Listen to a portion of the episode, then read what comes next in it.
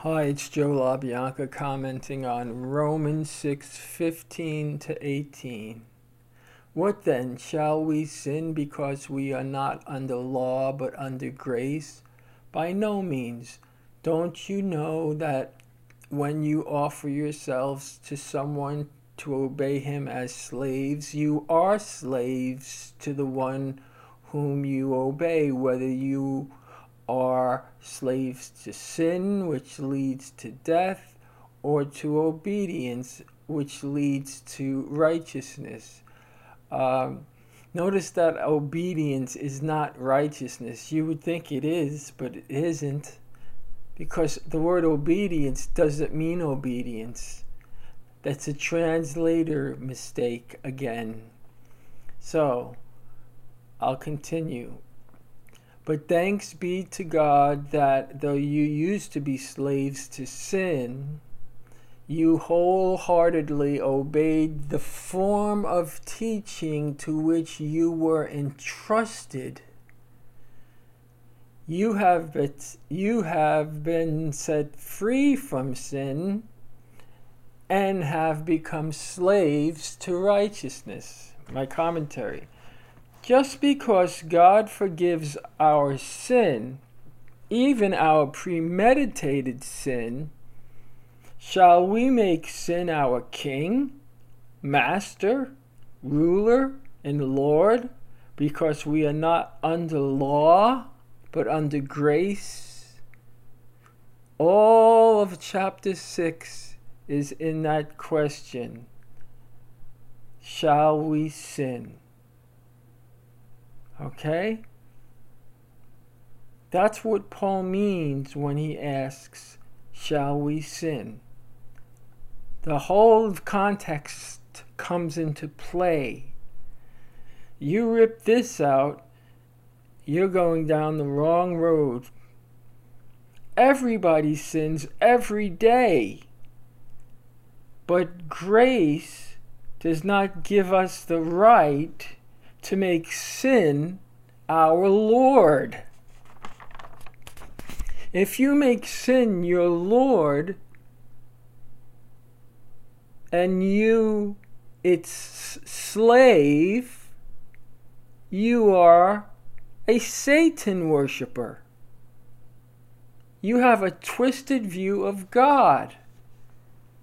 A God that, that says, go ahead, sin, sin. And you will spiritually die because you don't believe in the grace of the cross. But if you attentively hark but if you attentively hearken to the gospel, now that's what the word obedience means. Attentively hearken now, you see, then that then that leads to imputed righteousness. If you attentively hearken to the gospel, the simplicity found in Christ, read the Greek word, for that's what obedience means, you will receive God given imputed righteousness. You would think obedience is righteousness, but it's not. It's attentively hearkening. That's listening. And that leads to imputed or God given righteousness. Paul proclaims a truth here to those who are being corrected. He says they used to be slaves to sin by imputation and by actuality. Because God calls things that are not as though they were.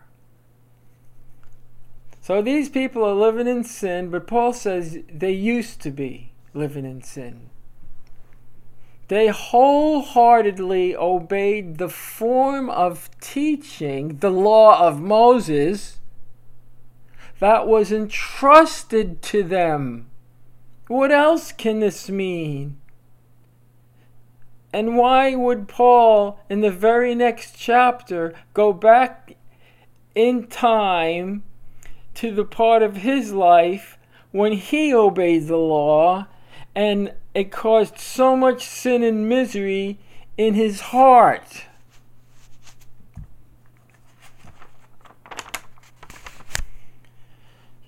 Here are higher words, higher than any other part of the Bible, given to Paul through direct revelation of Jesus Christ. We have been, we have been set free from sin because we are not under the law, but under grace. Do you see how it's all connected? The worst sinners are those who try to be good with their human bodies by human effort through disbelieving the cross or diminishing the cross. We are now bond slaves to imputed righteousness and considered righteousness, for God calls things that are not as though they were. And we are bond slaves. Bond slaves are willing slaves, they are voluntary slaves. Because the Master is so good to them. Jesus is so good that he conquered sin, gave us the victory, gave us righteousness, gave us eternal life, and all for just trusting in his cross. If you make this passage simply earthly stuff and works minded material,